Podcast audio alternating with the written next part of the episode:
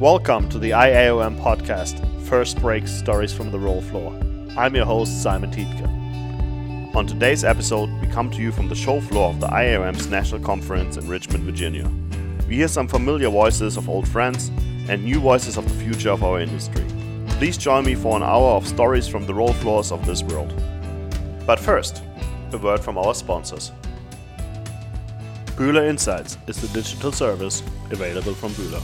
It provides unprecedented levels of transparency for your process by capturing data from the machines in your plant and then visualizing that data in a digestible format for you to make more informed decisions about your production process.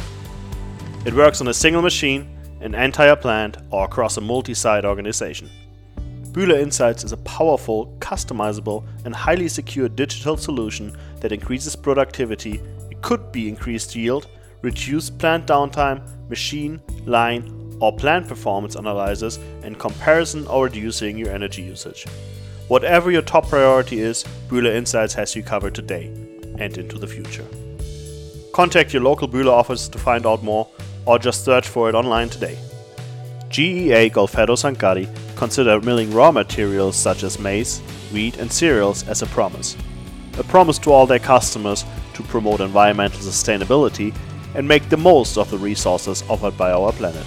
That's why GEA Golfetto Sangati's milling technology is developed with the aim of protecting raw materials in the most effective way by reducing internal friction, optimizing the layout, and maximizing the energy savings. Discover how GEA Golfetto Sangati develops and builds milling plants of any size and any capacity on GEA.com.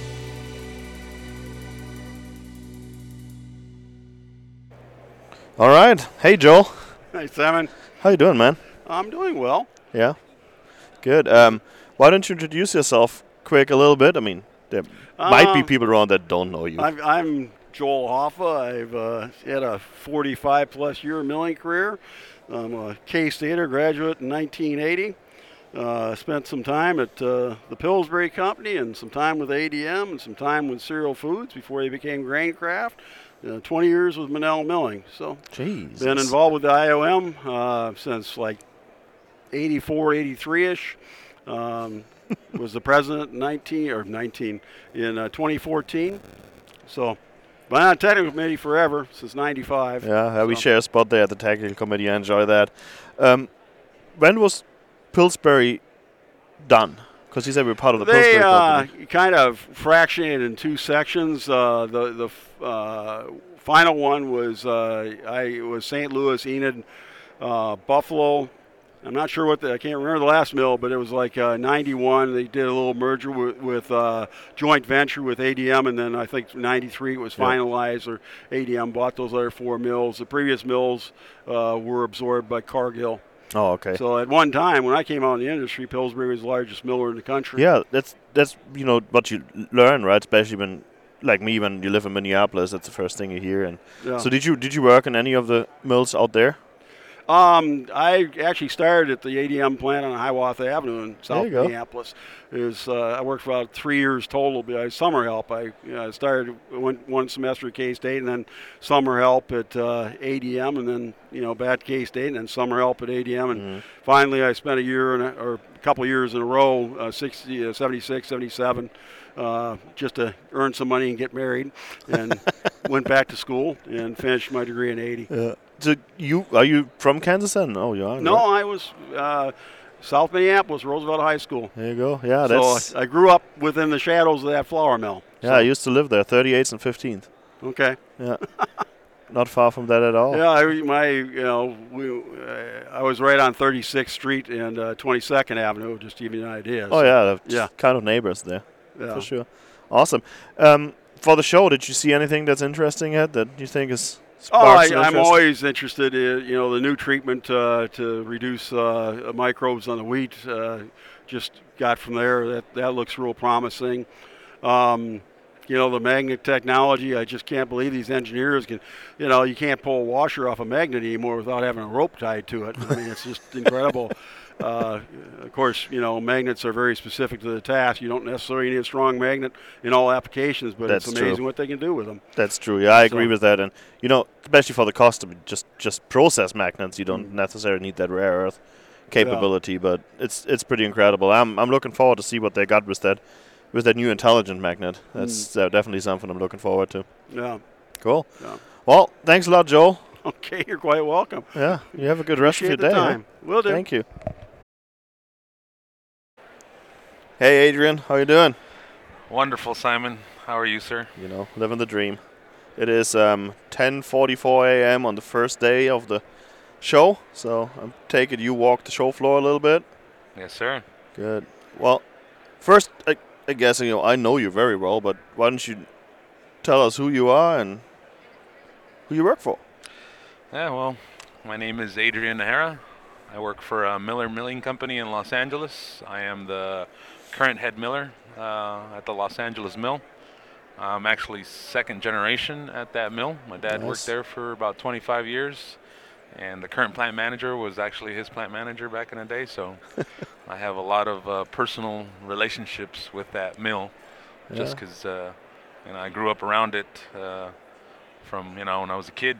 Uh, back then, before everything got to where it is now, where you know safety-wise, you know, and I don't know if I'm supposed to say this, but Yeah. my dad would take me in the mill, and uh, you know I was fascinated by the sifter movements, and Yeah. uh, you know back then I was a lot smaller, so I was able to grab onto one of the crossbars and get shaken around, which was one of my fondest memories of the first time my dad walked me through the the mill.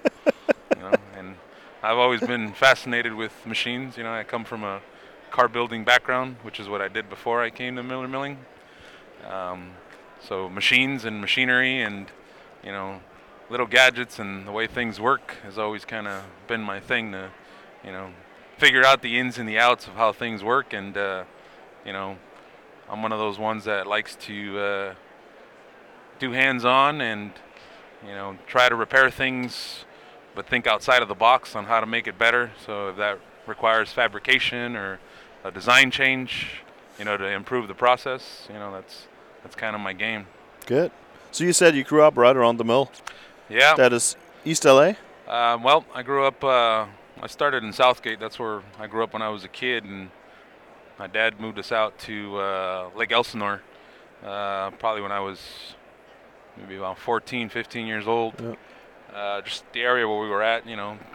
Um, they started to knock down a lot of homes and started to build apartment complexes, and you know the gangs were starting to get pretty bad, and so my dad moved us out to uh, Lake Elsinore, which is you know about 60 miles out of LA. Mm-hmm. Um, you know, kind of countryside.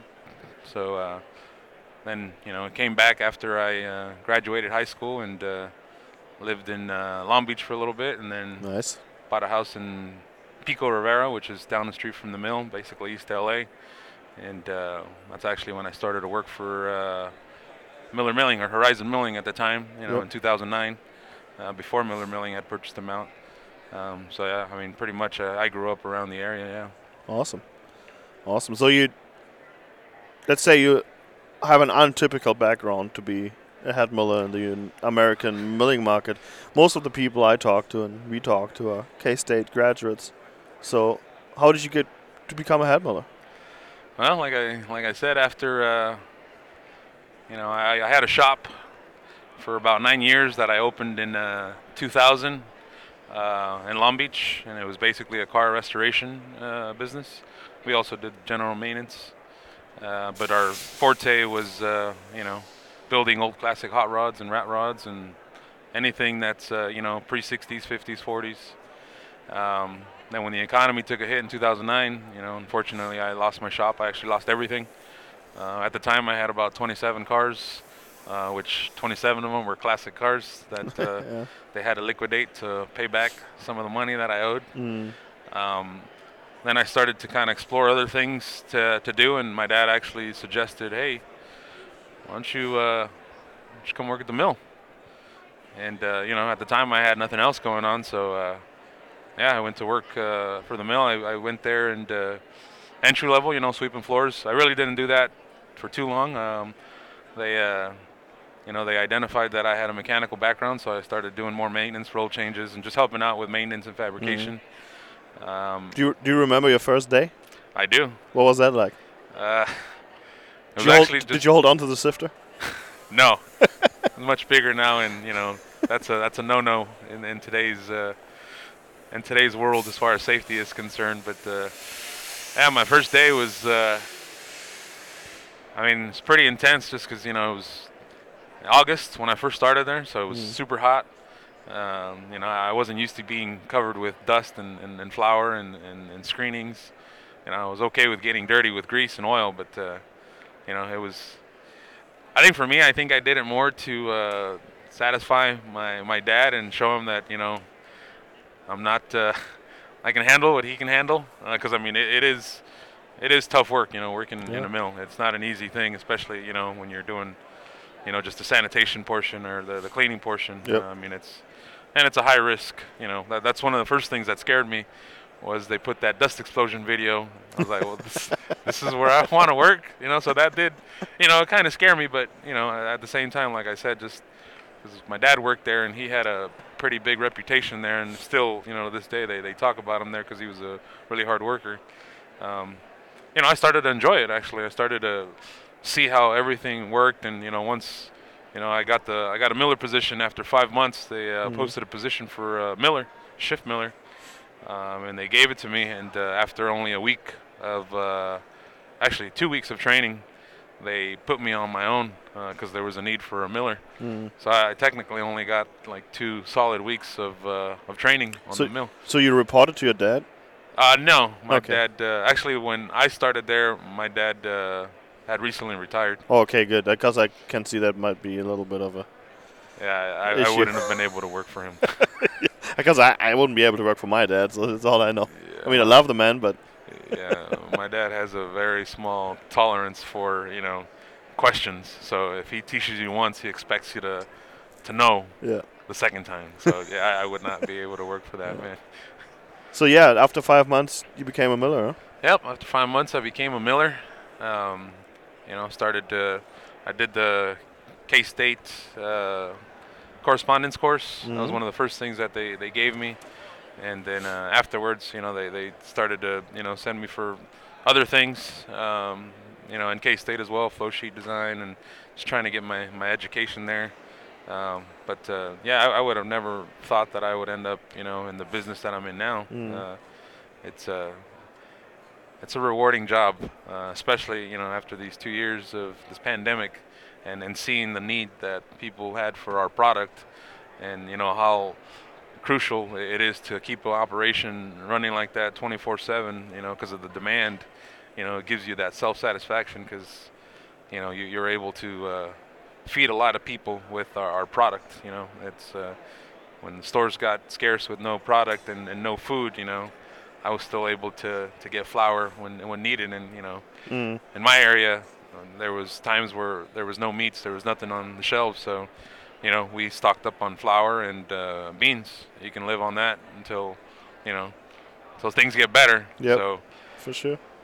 yeah, so I did that. Uh, I rotated and did shift miller for about five years. Uh, then I got promoted to a sanitation supervisor.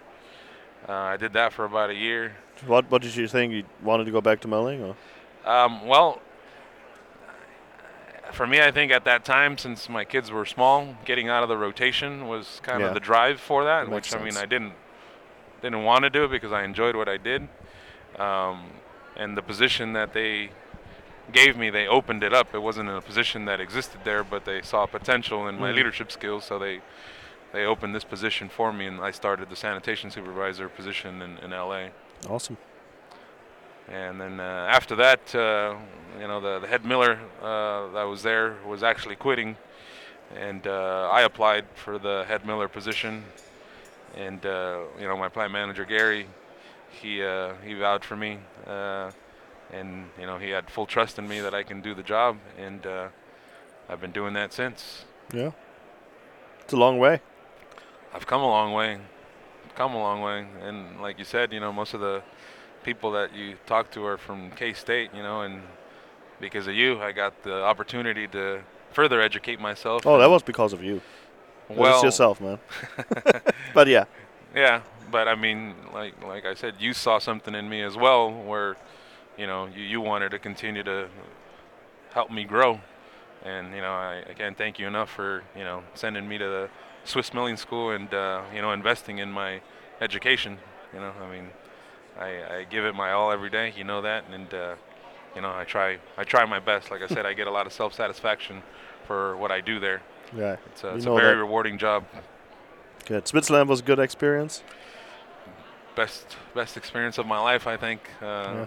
I mean, just the the culture out there, the food out there, you know, the people out there, just the clean air. You know, I'm from Los Angeles, so my, my lungs didn't know what to do once they were getting that fresh Fresh mountain air. fresh mountain air. Uh, and uh, I mean, you do see a, a significant difference in, in, in your breathing when you're breathing clean air. oh yeah. So it was Never thought about that, but yeah, I guess. it's it was a wonderful you know experience to, to see different types of milling, different types of products, different ways of doing things. You know, the Swiss got kind of their way of doing things, where you know in the states it's, it's a lot different than what they do. But uh, you know, you kind of try to take the best of both worlds and you know ultimately make it make it your own. Exactly. That's. I think that's the big takeaway out of all the education you can do. If it's, you know, Swiss Milling School or K State, right? I mean, you see the quality of K State as we we get out of school. You know, like Parker worked with you for a while, so there's always something to take away, and put it together to Yeah. build your own little mill, right? Yeah, yep. I mean that's, I think that's uh, every head miller's uh, goal, or it should be their goal, is to, you know, you you can't, I can't work like you, I can't do things like you. You gotta take what's gonna work best for you and uh, work it to work to your benefit, and I, I think that's how you become, you know, successful in the positions that we're in. Is, you know, thinking outside of the box and not just, you know, going or doing what somebody else is doing, because there might be a different way of doing it, or might be you know, I mean, you won't know till you try. Yeah, and let's be serious. I mean, most of us head millers have a big enough ego to not do the same thing our predecessor did, anyways. Yeah, yeah. That's probably the truth, but good. Um, you walked the show floor a little bit. Did you see anything that sparked your interest yet? No, well, maybe, you know, the that uh, new Great Western Sifter. I see they're they're going a different direction now. With uh, they're getting away from the wood. Mm-hmm. They're trying to go the the the more um, food safety uh, mental state or mental thought towards uh, what they're doing with their products. Um, actually, haven't finished coming this way around, but you know that new purifier from Bueller looks pretty pretty cool with the three feet now. Yeah, it does, doesn't Uh, it? A lot of uh, food safety points there. Uh, uh, nice design. I mean, overall, it's a nice, uh, nice design. Um, other than that, nothing else really that uh, that has sparked my interest. Awesome. Well, thanks, Adrian. Well, thank you for having me, Simon. Oh, no problem. Have a good rest of your of your show. Thank you, sir. Hey, everybody. We got um, Aiden Milani here. Um, Aiden and I go back quite a bit, I would say. Yes, absolutely. Aiden, tell me quick, you know, where you're from and, and what do you do, who you work for, and how the hell did you end up what you're doing? It'd be a pleasure. Uh, well, first of all, thanks a lot uh, for the opportunity. Um, well, I've been with, um, I would say, Bühler for a long time 17, 18 years, uh, moving around different regions, different applications, uh, different departments, and that's, I think, what has uh, kept me uh, with Bühler. I started as an engineer um, in, you know, designing flour mills. Then I kind of entered into rice milling, optical sorting, and again moved um, in and out of different business units. And now, for the last couple of years, I've been focusing on pulses, uh, peas, and old chickpeas. You know these uh, new kits um, uh, around the corner. Yeah, absolutely. Um, pulses. So you're on a sh- at a show with a bunch of wheat millers, and you had a podcast with a lot of people that mainly understand wheat milling. So fill me a little bit in why pulses and what what is the use for pulses all of a sudden? You know, as you know, pulses have been around for a very long time, uh, but again, in different regions because of the climate, and you know, some people are very much used to pulses and pulse-based uh, ingredients. But as you mentioned recently, they have been gaining popularity uh, in, let's say, North America and Europe, regions that traditionally we didn't have pulses, and there's a lot of factors contributing to that. One is uh, the protein, uh, con- you know. Uh, factor and the sustainability. Pulses are very sustainable crops, and again, not not to replace wheat or any of these Yeah, of uh, you know uh, main crops, but they're they're just a good complement uh, to our diets. You know, the, the the the make of the proteins that could complement. You know, their sus- sustainability effects. They could be used as as return um, as as as you know in in in um, in, in crop rotation. crop for- with rotation. a lot of wheats and Yeah, I was, cereals. I was won- wondering that because you know traditionally, you know where you and I live, right? Like people use use a lot of soybeans as rotation, but you could use any kind of kind of other pulse, right? To to do that with, correct? Absolutely, and and of course soybeans is still uh, Yep. in the picture. You know they have large volumes, uh, but yes, uh, there are a lot of farmers are now basically uh, using pulses, uh, peas, lentils, chickpeas um, as as rotation crops. You know the ones that are focusing. Again, I think looking at the whole picture again, and also also being a part of Bühler, that you're you're dealing with different industries and different crops. I don't think there's any competition. Is more of a just kind of different applications and Yeah. complementing each other. Uh, but again, there is a certain segment, especially looking at, um, for example, if it's g- going to be gluten free or, or certain you know uh, non-GMO, then pulses uh, become a bit more uh, uh, significant in that aspect. For example, compared to uh, soybeans uh, or compared to cereals, because as you may know, pulses have been uh, non-GMO for now. Uh, so that's just another. I didn't uh, know that. That's that's actually quite positive, right?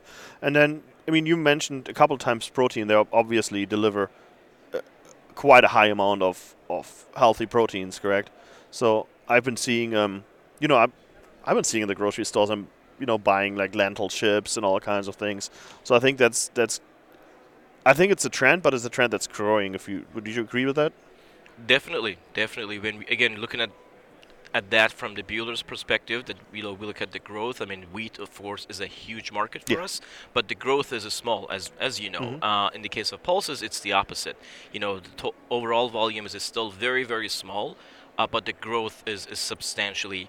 Uh, bigger. Uh, again, to your point, everything from chips and and and, and bread uh, to uh, you know vegetable, uh, you know these uh, alternative proteins Yeah. uh, vegetable-based uh, meat, for example, uh, plant-based proteins, uh, th- th- just different niche markets that uh, small compared to uh, the staple uh, crops, but but growth is uh, has been uh, pretty major. Awesome.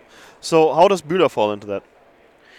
Um, as you mentioned, Bühler has been and is very much uh, focused on, on, on milling. Uh, and again, wheat has been uh, the core of our activities. But again, as the markets uh, kind of a shift towards different trends, or as our customers are looking at the different applications, we also try to help them kind of use that hundreds of years of experience with milling, but also kind of adjusting that, okay, how we can mill chickpeas, how we can mill Because uh, peas. it's different, right? I mean, everybody here, you know, knows you have you have for wheat, you have a wheat cleaning, right? And then you temper the wheat and you put it on the mill and you grind it in several different steps. You make flour and you're done, right? And sell the feed as a byproduct.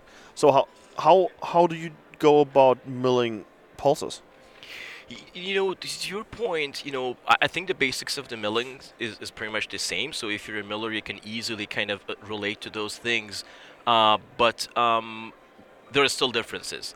Uh, one thing is pulses, you know, again, milling pulses and extruding pulses and doing all these things are relatively new compared to wheat. So there's not that, you know, um, hundreds of years or thousands of years of experience. It's not like a So f- there's not a fixed playbook either, right? It's kind of open absolutely open concept, right? but also the applications are very new. So Yeah. you, you get you know different companies, different startups, and everybody wants to build something new. So I would say every application for us is something new. So we kind of start from scratch again. Know use that knowledge, use that everything that you know, and then just come up with some some new designs. Awesome. So now, of course, I would I would think that you, you as Bühler, you you provide everything from like the intake all the way through the loadout, right? So you have do you have any specialty machines that are specially made for for pulses? Absolutely. In the case of uh, pulses, we kind of go with that philosophy of uh, farm to fork. So we kind of try to cover from right after harvest, pre-cleaning, cleaning, milling, and even go into uh, processes like processes like fractionation. That Oh, is- the idea is to extract protein, for example, or starch. And and it doesn't mean that we manufacture every single piece of equipment, that but but we can provide the process and if we have to work with some some some partners in the process we obviously do but yes we can basically start from right after harvest and even uh, go as far as producing uh, let's say textured vegetable protein uh, you know at the end of the line but through extrusion or producing pasta or, or these final products So you, you talked about a little textured protein that would be kind of like the, the alternative to meat, right? So Absolutely. I ate a couple of those things before. You know, always curious to try. What are they, what what are they usually made of? You know, when they started in the beginning, uh, because they, they need a lot of protein, you Yeah, know, as, as kind of to kind of give the texture. And in the beginning, uh, they used a lot of uh, wheat protein, Really? actually, because that's a really good protein. It's Yeah. easy to work with. There's a lot of you know experience with that. Uh, then uh, we have soy, uh, soy um, Mhm. isolate. Uh, today, you will see more and more uh, using pulses. Again, that kind of goes back customer preferences, whether that's being non-GMO, gluten-free. I mean, Exactly. whatever that that might be. Today, you will see more and more um, pulse-based. Some of them are 100%. Some of them still use you know uh, other types of protein to get to that uh, texture or the protein content. Interesting, interesting. Well, Aiden, I don't want to take you away too long from your customers. I think thanks a lot for talking to me, and Anytime, it was You know, a pleasure. Thanks for having me. enjoy the rest of your show. Thank you very much. Hey, Herman, how you doing? I'm doing good, thank you, Simon, and yourself. Ah, you know, not bad. Yeah, long Did- time. Yeah. Did I just catch you off guard, didn't I? You did. yeah. you Ha- really did. I know. Herman just walked by, and you know, Herman and I know each other for 12, 13 years. 13 years, yeah, most Yeah. probably. Yeah. And both of us have a strong accent. Mine is German, yours isn't, isn't it? No, no. Basically, some people basically would say it's actually Australian, but it's not. It's South African. It is South African, yeah. very much. That so. strong R. yeah, exactly. exactly. Herman, what are you doing? So I'm actually, um, I'm actually now the sales account manager for for Bühler in North American region. I'm focusing on the corn business. Yeah, Awesome. moved to the US since 2018. Awesome. You changed to the dark side huh, from operations. Uh, yeah, my but my heart is still in the milling, so Good. I'm always a process engineer. Okay, good. Where, where, do you recall where we met the first time? I think that was Zambia. Zambia. Yeah. Yes, yeah, Yeah. I did a startup there. You did a startup for another customer. Yeah, I did a flour mill and you did a Corn mill. maize mill, corn yeah, mill. Maize mill, yeah. Exactly. Yeah. Yes. I I spent quite a bit of time down in you know the southern part of Africa, and corn and maize is quite the commodity, Yeah. and quite a bit more than than in I would say in the U.S. even when it comes to um, just human consumption. yeah, I think if you're over with maize being a staple food in, I would say, in the southern part of Africa, um, and I think even with, with Zambia, you know, I think at one point they were the highest dense maize mills globally. Um, at one point, yeah. Really. So what what is the main what do they do with the corn? What what do they eat? What's the main dishes? So um, with maize, I would say in Africa that's they've got uh, they, they will actually consume that as a as a breakfast. They call it as porridge, um, and then they will also use it uh, sometimes as a as a lunch, which is pap, and and they can even have it as a dinner, which is very similar to pap. But it, they will actually mix that with a, a they call it like a sheba. Yeah. So it's like a sauce. So yeah, it's a, it's a really good. I actually enjoy it. Me being a South African, that's I like it as well. Yep, me too. I I definitely enjoyed the pap I ate in, in South Africa with some good boerewurst. Yeah. Oh yeah, Yeah. and pap. It's famous. Exactly. um, you know, obviously Bühler has a big booth at the at the show as usual. Mhm. Anything that's your favorite so far? What Um, you guys to- have here this to year? Be, uh, to be honest, I actually um, I did like a yesterday presentation, so I didn't spend too much time. That's why I actually was walking through it now today, Oh, okay. and that's why you caught me. So I this is what this was my first aisle, and yeah, I haven't seen that much so yet, but uh, looking forward to see the rest. yeah, me too. I haven't been gone around yet, but I know you, you guys have a new purifier on the booth. I yeah, think. yeah, we've got the new purifier on the booth, um, and it's um, it actually looks quite good. Um, I think there's a lot of advantages with it. Um, then we've got, got also the the Bühler Vision, which we can display. So yeah, there's a lot of nice things Yeah. going if you want to see something. Yeah, Yeah, we have one of those at Miller Milling. I like it. The Oh, yeah. Vision. Yeah. Yeah, I think that's- quite handy. yeah, it does. It is. Yeah. Awesome. And what's nice about it, you can you don't only need to use it with Bühler, you can actually use it internal as well. So yeah, it's a, it's a good tool to use. Awesome. Thanks. Well, thanks, Herman. I don't want to hold you up. You know you're busy walking around, so No, thanks a thanks for your time. good meeting you. Good seeing you again. Okay. From above and beyond service to incredible flour performance in your facility, Miller Milling Company goes the extra mile at every mill. Miller's team's dedication and attention to details helps them learn your business so they can work seamlessly as a part of your crew. Whether you need existing products or customized solutions, you can count on Miller to deliver exactly what you need. Miller Milling also works to make sure every link in your supply chain is secure so you get a reliable product on time every time. And if something ever happens to go wrong, they always make it right. Because here, flour is more than a processed grain, it's a partnership. Welcome to Milling Made Easy. For over 40 years, Lawrence Conveying Products has been North America's single source manufacturer for all things dry bulk. Lawrence offers a wide range of pneumatic conveying product solutions, including diverter valves, slide gates, couplings, elbows, and more. Customization is their specialty. Family owned since 1979, Lawrence understands the importance of quality service and flexibility. Clients aren't just clients, but rather extended members of the family.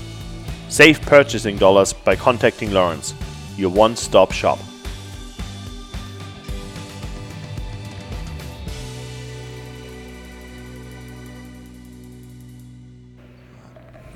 Hey Andreas, how you doing? Hi Simon, I'm doing well, and you? You know, not too bad, not too bad. Thanks for having me here. Oh, thanks for stopping by. You know, it's nice to have people stop by and talk a little bit about their product and the show and IAOM. So, um, Andreas, where are you from and who do you work for? Uh, I'm from Switzerland, as you maybe hear. My accent is not gone yet. Yeah, Uh, I'm work for Swisca for four years now, yeah, and uh, we do mainly scales. Or we started with scales, and we're moving forward to all different products. We came up with a dampener device last year, and today we brought some a new radar sensor to the show, awesome. along with other products like uh, flow balancers here, and uh, Densi is, is here as well. You won the best of show last year, didn't you? Yeah, we do. Yeah, our first time appearance, and we won right away. Yeah. Uh, I was excited about that, and uh, yeah, So you don't expect to win again this year. but uh, that was uh, we're honored to be elected for to, to be part of the product showcase, and uh, Yeah. we're able to, to show something more. Uh, what comes from Swisca. Good. What did you show? Uh, we showed this uh, new radar level sensor. That should be a sensor, or will be a sensor for uh, measuring the level in, in small bins, especially in scales or other in-feed devices for, for milling equipment. And um, the, the clue is that it works uh, with radio waves, so it's a radar sensor. It's independent of dust, uh, so that's why we choose this radar technology. And in the last few years, uh, this radar uh, sensor technology made uh, a huge step, and also the sensors become much cheap, cheaper than they used to be. And uh, within also with the development of microelectronics and software, so these all these developments uh, offer new opportunities also for this type of, of measuring devices. So we came up with this brand new prototype. Uh, it's uh, still 3D printed, so it's Oh, it's 3D fresh. printed, huh? yeah, I like it. The, the housing, but Yeah. yeah. so we, just made some first tests. They were very promising, Mhm. and so we decided to come up uh, with this product for this year's Awesome. showcase. Yeah, so you say it's small bins like like scales. Why would you measure the level in the scale when you already measure the weight? I mean, Uh, could be useful when you want to determine the, the density. mm-hmm. ah, that makes So- sense. Yeah. Then, uh, especially in in-feed or intake scales, Mm-hmm. when you have different products arriving with different densities, and you want to um, use your capacity of the of the scale as much, and you then you don't have to change all the time the, the parameters for the Yeah, scales okay. to provide or to prevent overfilling. Like the dump weight, for example, Yeah, right? Like yeah, so s- you always have to yeah. change that all. You have to determine the, the, the density before and then enter the density to the scale. And then it calculates the, the, the levels automatically. But then you have to do that before. And so with this level sensor, it should be automatic. And makes it much more efficient. yeah, Very Swiss of you.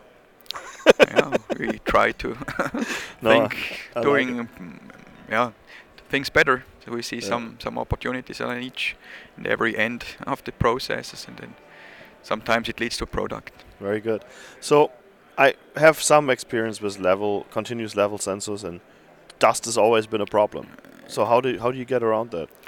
So a crucial point in this radar sensor is uh, is it's, it's it's the lens.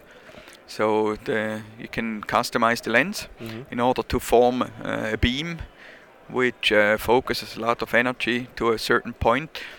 And uh, if the density of the measuring or the product that you want to measure is, is, is pretty much different from the dust. Mhm. Dust is mainly air, Yeah. and so that's why uh, it's, you're able to filter that noise out of the of the reflecting signals, and then you still have a, a large peak to to figure it out where your level is. So that's why we the key is to focus the beam as much as you can, and then it works also for, for flours. So we tested that in a small Mhm. bin, so we're com- confident that uh, we'll bring it to a good end. Yeah. So Is there any plans in the future for doing it for larger bins too?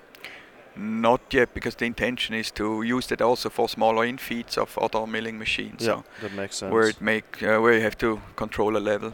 Yeah, and to get rid of this uh, force measurement or other guided uh, Mhm. capacitive sensors because they are very yeah, sensitive on to product changes to density changes and so you don't have a always you know don't know the level so you measure always something indirectly Yeah, and so that makes sense. so our goal is to yeah to get something new in this field as well for and the, the difficulty is to, to measure small bins because they all this reflection Mhm. of this radar sensor makes it much more difficult to detect uh, a level at the end because they're reflecting from everywhere. But Awesome. uh, as I said, uh, this electronic developments made it possible to do that also in small bins. Perfect. So Good. Well, I'm looking forward to, you know, looking looking at that sensor a little bit more, see the future. Maybe maybe try one if it's not 3D printed anymore. yeah, But- so we're working on that. yeah, I bet you do. I Sure. bet you do. Well, Andreas, thanks a lot, You're welcome. and you have a good rest of your show. Thanks a lot. Bye, Simon. Hey, Frank, how you doing? Good. How are you, Simon? You know, living the dream. Sec- you and me both. second day at the show here on Sunday, so I'm st- Yeah, I'm, it's been a great show. I'm still upright, so that's important. yeah, that's right. Every morning. exactly, exactly. Frank, um, give me a little bit history. Who you are, who you work for, where you come from. Absolutely. Uh, my name is Frank Rita, and I'm the sales manager for the Americas for uh, MPI Magnetic Products. Uh, I've been working in uh, magnetic separators for almost 20 years now. Previously, six years uh, with MPI, and previously with a, a competitor. Uh, so I've had a, the benefit of having a lot of experience working with the wonderful people here at uh, the IAOM and, and working with the IMEF as well. Awesome, wonderful. Yeah, it's been great. Good. Yeah. Um, you know, magnets being such a integral part of our business, right, in the flour milling industry, but food food industry really, anywhere, right? We're looking at at food protection, but also at machine protection, right? Things like that. I think you guys have something that brings it a little bit to the next level, uh, don't you? Absolutely. Um, we've come out with the, the first big advancement in magnetic separator technology uh, in over 30 years since we since we invented the quick clean and self-cleaning magnets over 30 years ago. And it's called the IntelliMag and it's the world's first and only intelligent magnet. It's a, it's a patented technology that exclu- that is exclusive to MPI and what it does is uh, it has a controller in it, much like uh, your electronic pieces of equipment throughout the plant. And it measures in real time the performance of the magnetic separator uh, so that you're able to keep that separator working at peak performance uh, 24 hours a day, seven days a week. Uh, as we know, magnetic separators are only as good as the frequency in which we clean them. Exactly. And uh, that's one of the, the shortfalls that we find is, is we can't determine all the time whether or not a magnet needs to be cleaned. Sometimes, particularly with a receiving magnet, you may have a, a, a rail car or a truck come in and you may saturate your your magnet in the first 20 minutes of, of receiving your your product and and then you've got 70,000 pounds of product that's going over a magnet with no protection on Yeah, it absolutely. so yeah so we believe that the uh, IntelliMag is really going to revolutionize the way that companies use magnets within their plants So how how does it work? How, how how do you how do you measure the performance of a magnet? I mean, Absolutely. So we've embedded sensors in the working surface of the magnetic separator, and every second those sensors are measuring the strength of the magnetic field, and it's sending that information uh, to the controller, um, and uh, we're able to determine in real time as we're gathering metal. And uh, the beautiful thing about it is, as a, a user, you get to, to set the saturation level where you want to see the magnet either self clean in the event that it's a self cleaning magnet. Okay. You don't have to have anyone, an operator, go clean it anymore. It'll just self clean. Uh, or send an alert to the operator saying, "Hey, your magnet's now saturated." So, so obviously, in your receiving areas, you're going to allow a little bit more metal to gather on that magnet than you would in a, a loadout. Yeah, exactly, of course. So, so those sensors they're embedded just under the magnetic surface, Absolutely. and so, then when something builds up, you would the the magnetic field will reduce. Is that is that? Do I understand that right? Absolutely. So as a, uh, you gather more metal Mm-hmm. across the surface of a magnet, the flux density is distributed over larger surface areas. So the actual magnetic strength is decreased. Mm-hmm. Eventually, I think we've probably all seen a, a saturated magnet that just Yeah. doesn't get grab any other metal, uh, and that's because we've collected so much metal and that flux density is now gone. That's pretty smart. Yeah, absolutely. It's uh, it, it's uh, the swan song of our our founder uh, Keith Rhodes, and uh, he's been working on it for quite some time, and uh, we're just happy that we we've got it now, and we've been getting really great feedback on it. Awesome. So you said um, you can as as a user you can set your own saturation level. So does that mean we could also set like a warning and then an alarm or Absolutely. early warnings, things like that? Absolutely. So um, you set you get to calibrate the the uh, separator with how much metal you want to allow it to see. And when you get to that certain level, in the event if it's a in the case that it's a self-cleaning magnet, it's just just going to clean itself. That makes sense. Yeah. Yeah, and if it's not a self-cleaning magnet, if it's a quick cleaning magnet, then it's going to send an alarm either to your operating system in your plant or to the operator, uh, and and it'll just say you need to go take uh, attention to this magnet. Yeah, that makes sense. That was my next question: the connectability, connectivity to um to the operating system. The you know Absolutely. automation so system. so the data we're we're able to export any the data to work and integrate into any operating system that you have. We don't do the integration. Mm-hmm. Sure. It's, we just provide the data, and then you can do with what the data you want. and I take it that would be an Ethernet IP connection. It is Ethernet. Um, Yeah. The the equipment is intrinsically safe. Uh, obviously, magnets are intrinsically safe, Yep. and and the beautiful thing about it is because we're using an Ethernet connection and transferring data from that magnetic separator to the controller. That controller can be located remotely, doesn't Oh, up to 300 feet away if you you Yep. want to put it that far Oh, away. that's great. So you obviously have a big line of magnets, right? in We do. Previous already. So it that that IntelliMagnet part is that is that something I can add to any of your magnets, or is there just a certain line that that are available right now? Absolutely. So that is, it is not available to retrofit into mm-hmm. existing magnets.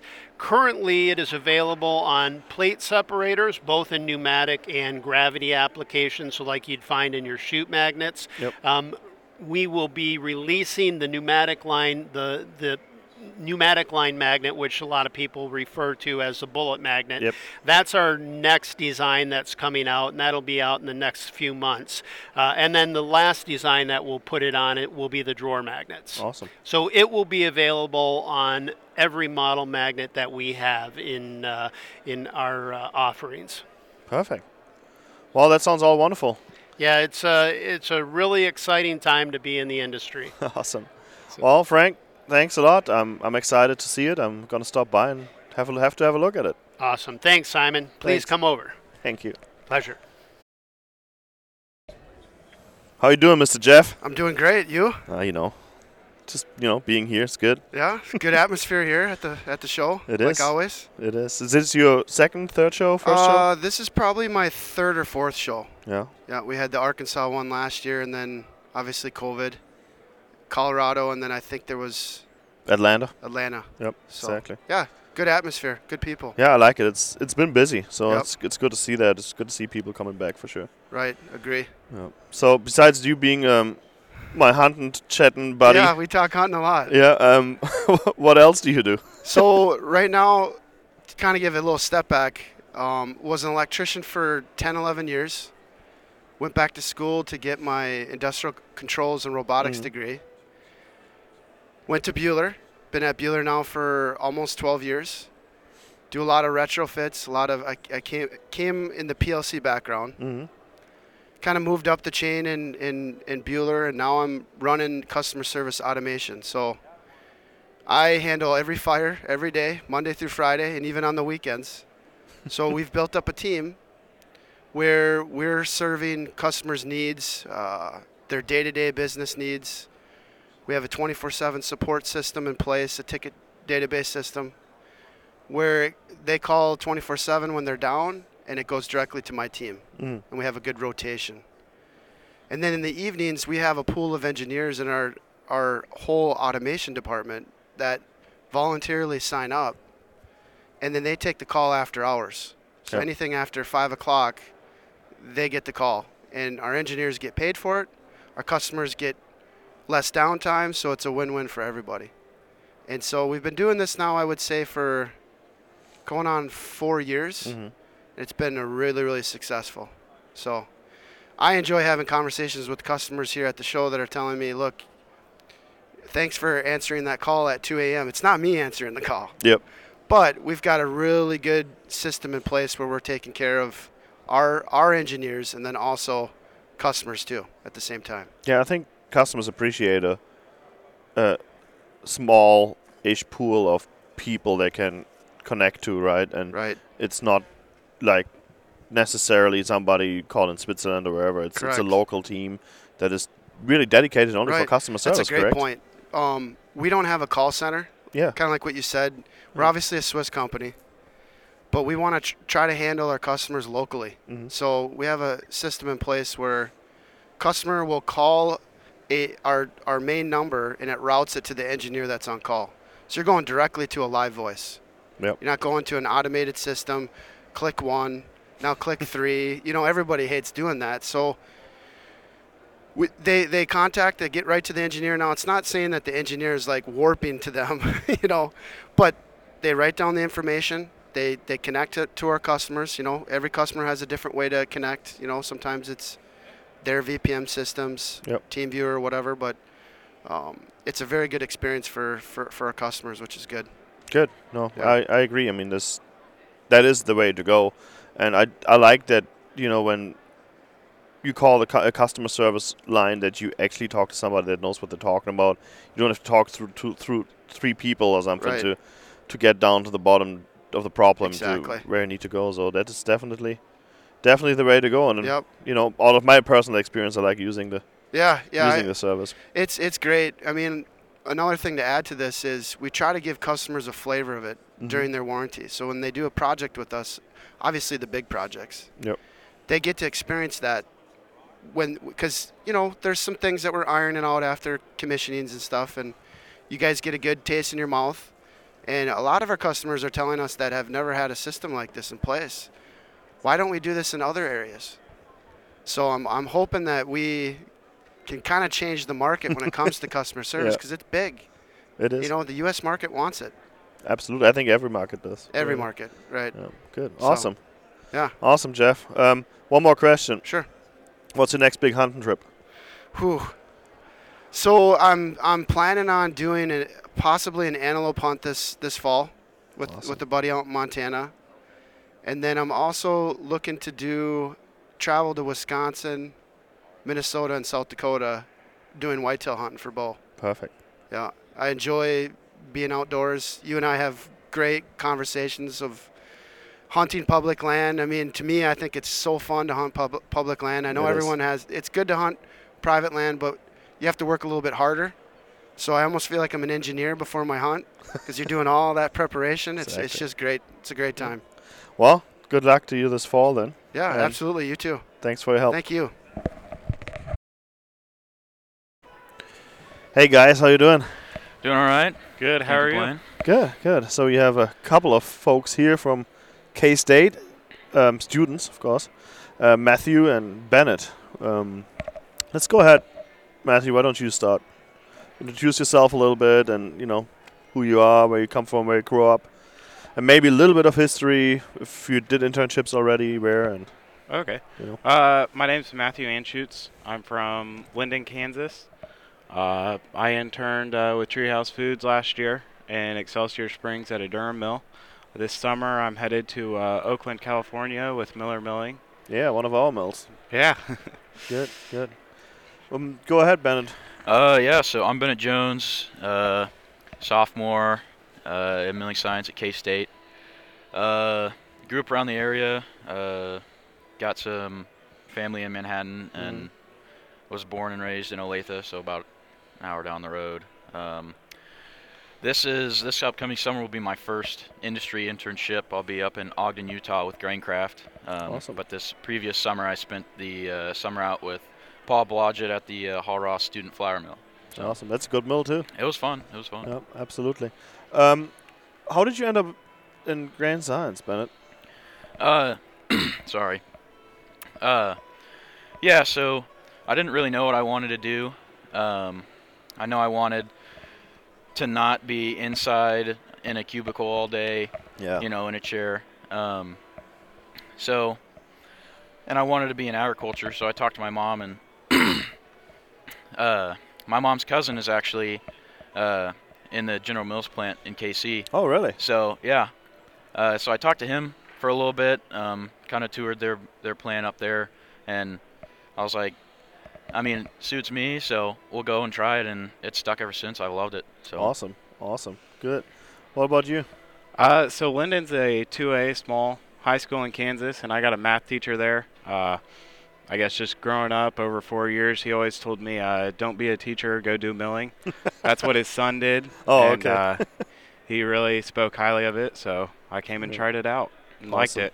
Awesome. Yeah, it's always interesting to see how everybody ends up in milling. Everybody seems to have like a very different path, but Mhm. uh, it's, it's it's a good it's a good um, program, and you know, hundred percent job placement definitely speaks for it. Yep. So, um, Durum milling, did you like it? Yeah, it was interesting. I mean, it was way different than anything I'd seen in the classroom yet. So Yeah. It's a little harder than flour milling. That's what I think. Paul likes when I say that. It's more difficult, I believe, but I think Yeah. it teaches you patience because Mhm. you know you can't just do a change and go look quick. Do a change and wait. yeah. Everything has to be loaded up. But yeah, did you do a lot of hands-on stuff then? Yep, yep. Yeah. Um, I had a few projects. I also got to go over to. Uh, they have a pasta plant on site there, so kind of got to go over there, learned how to make a noodle, and Awesome. that was that was another cool part of my internship. You Yeah. going through the grocery stores nowadays and you look at the specs on the pasta? I do. Yeah. I, but then I also saw packaging. Everything kind of came off the same line, so it's Yeah, pasta's pasta. it is exactly. It all eats. So Yep, exactly. Um, the show. What do you think? Any any? uh, What's your favorite part of the show so far? favorite part of the show. Uh, Any machine? Any process? Anything? Yeah, I'd say uh, just getting to meet with like all the vendors and stuff, uh, Yeah. making lots of connections, talking to lots of people is really cool.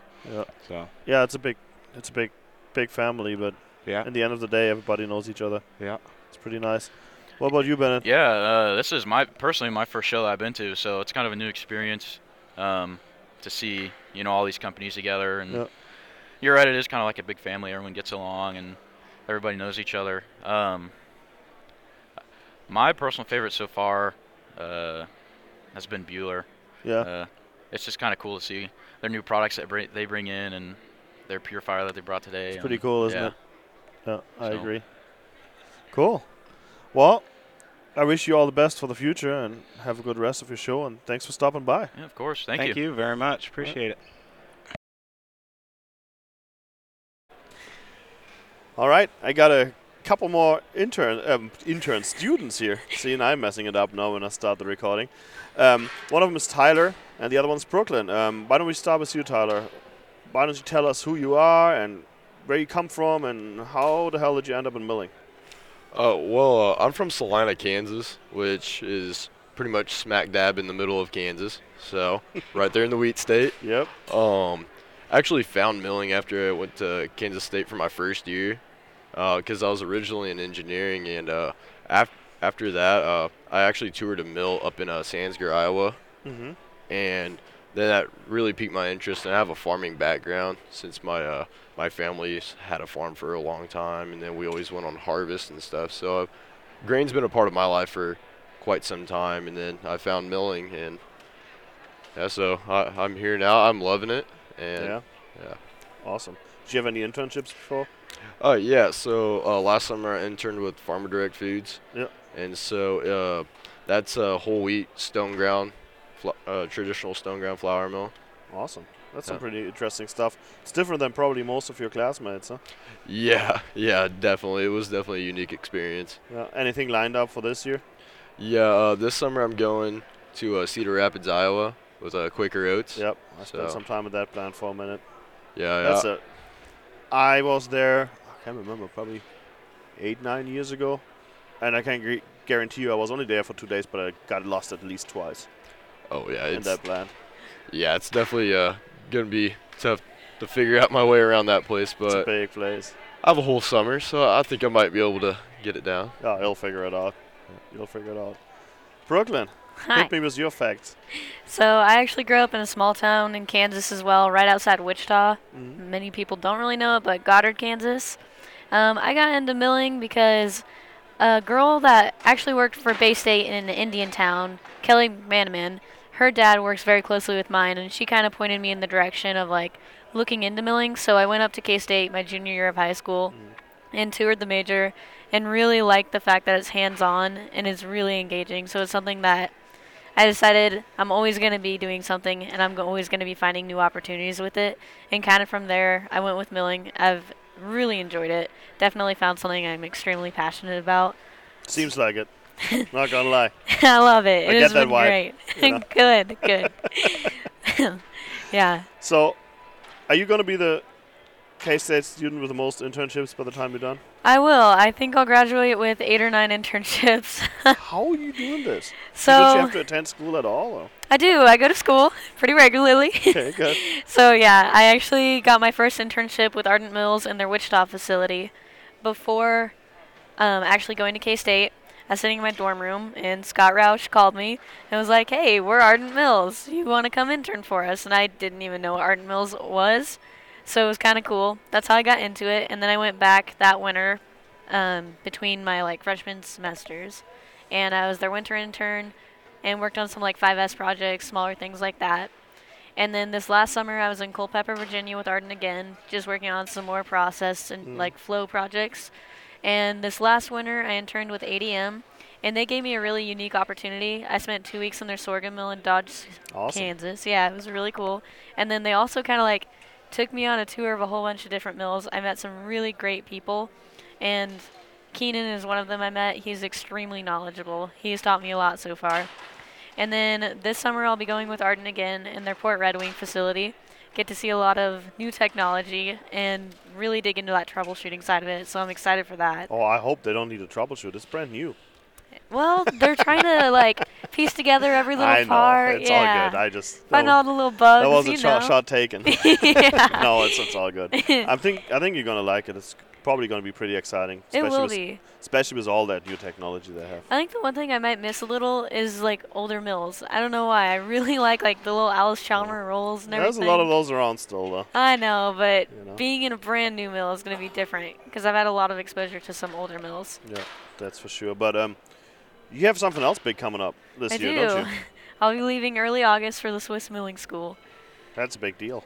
I'm excited for it. Well, it's you going to should be be. good. You should be. It was probably the best, not the best time. That was probably the best time of my life when I went. Yeah. And I went right after after milling school in Germany, and it was a good time. oh, cool. Did Yeah. not know that. Yep.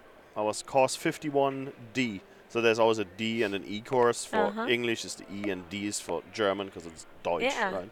So I did 51, and I graduated in 2008. Okay. Yep. Awesome. Exactly. That is really cool. Yeah. So lots ahead for you. Yeah. And I got a couple internships lined up after Yeah. the Swiss Milling School, so looking forward to those as Good. well. Yeah, maybe we get you on board too if we can. Hopefully. I know you're going to Bühler after that too, right? Yeah, so right after the Swiss Milling School, I'll do three months with Bunge in Atchison, Kansas at a dry corn mill. and then I'll be going with hopefully Bühler. We're getting that lined up and figuring out more details with Yeah. it. And then I'll go into my senior year and looking at trying to get an internship with Miller, Yep, that'd be good. where We I have- can go with you guys. Yeah, we have some opportunities probably, but I mean, you better be ready to make a decision after you're done with all that experience. I know. That is the big question because I've started looking at some opportunities and I don't know where I want to go yet. Still got a little time. Well, I'll make sure I follow you around. Maybe we can do another another interview after you're done with Swiss, Swiss, Swiss Milling School. Jeez, Absolutely. that'd be good. Um, back to you, Tyler. The show. What do you think so far? Oh, I like it. I I like meeting new uh, industry professionals and seeing not necessarily just the the milling companies, but companies that help make the milling companies operate and perform to the caliber that they need to. Yeah. And Anything favorites? any favorites? Well, I I'm not I can't pick a favorite, but Well, if. I had to pick a favorite, I'm I mean, everybody's picking show best best of show every year, so it's not illegal to pick a favorite. The um the show that um Swisca that had uh I think yesterday. Yeah. That that was interesting with the radar technology within the bins, especially that short of a distance. Yeah. It was definitely interesting to uh, see that implemented within that yeah, system. could be there could be something very interesting in the future for sure. Oh, yeah. Any anything you we should do better? Hmm. I, at the top of my head, I can't really think of anything. Good, I like at, that. At this, pre- at this present moment, but yeah, I mean, info sessions are great. Yeah. Get to learn a lot. Get to d- see different points of view on different types of milling or Mm. different grains. So. Good, awesome. Brooklyn. Yeah. Same questions. All right. So, starting out with what I like about the show, Yeah, go ahead. just a lot of like really good networking opportunities. Just in this week, I've gained two major opportunities, being two internships, and just meeting a lot of people that I think will have a lot of impact on my career, or just like meeting them and realizing that is someone I want to learn from. I think that is the best thing about this is I've gotten a lot out of it in terms of like people. And if there's anything I could change about it, maybe make like the actual expo hall and like a little bigger, have some more vendors, see a little more things, which I know COVID kind of had an impact on that. It's still like growing back from that, but Yeah. it's still pretty cool. I've It is. enjoyed it a lot. For going on picking favorites, I really, really like Swisca. Like learning about their technology and kind of where they went with their company is intriguing to me. I feel like in this industry, you don't see people take that step to really go out on their own and start something new like that. Because I feel like you hear about like the same larger companies, Mhm. but for them to emerge like that is pretty interesting. I think they'll be someone cool to follow as I go in my career. I agree. I think so too. They're a good addition to the to the whole portfolio of, of milling machines and engineering and technology. Absolutely, yeah. Awesome. Well, thank you both. I'll let you go and make sure you go in some more educational sessions, as you should. Absolutely. All right. Well, thanks a lot. Yeah, Yeah, thank thank you. you. Hey, Sean, how you doing? I'm good. How are you doing, Simon? Living the dream. That's always the goal. Last day of the show. We're about to get ready for the afternoon. I think you have to be on your on-time award here pretty soon. Uh, we can keep it brief. That that sounds great. I'd like to, uh, yeah, make it to all the educational session Well, programs as, as very- much as I can. So. That's very good of you. Yeah. So- but I, I know you, Sean. But but quick, who are you and who do you work for? Yeah, my name is Sean Teeley. I'm currently employed with Kansas State University, so I teach flour milling and grain processing short courses, week long or two week long courses through the International Grains Program or the IGP Institute. So part of the Department of Grain Science and Industry. Awesome. Very Yeah. important job. Yeah. I like it. lots of lots of training needs out in the world, so we try to meet the demands as best as we can. Awesome. So, second day of the show. What's your favorite? Uh, It's been a good show. Um, uh, my favorite part of these is always just connecting with Yeah. all the individuals from all the different industries and companies out there, and they the social events are always a lot of fun. Just catching up with people. Yeah. Um, the the showrooms floor has been well, has, has been good. Um, some new things out there that I'm learning about technology changes and Yeah. advancements in equipment. So uh, that w- that's been well, and some of the educational sessions uh, have been pretty informative. And I think, uh, from what I hear, I haven't attended, haven't got to attend them all, but from what I hear, Yeah. there's a lot of good information out there. So I'm looking forward to uh, catching catching those later on the recorded sessions. Perfect. Good. Yeah, I think they're all pretty well atten- attended too, and I've seen a lot of people around, so that's something Yeah. nice to see after the whole COVID situation. So I'm happy everybody's back. Yeah, it's great to get back out and travel and reconnect face to face. So Exactly. Well, Sean, I'll let you go. Thanks for stopping by. Yeah, thanks for uh, finding me, Simon, and No putting me on your show. Now, That's what I now do. can be famous like you. well, we'll see about that. All right, now go be on time. All right, thanks.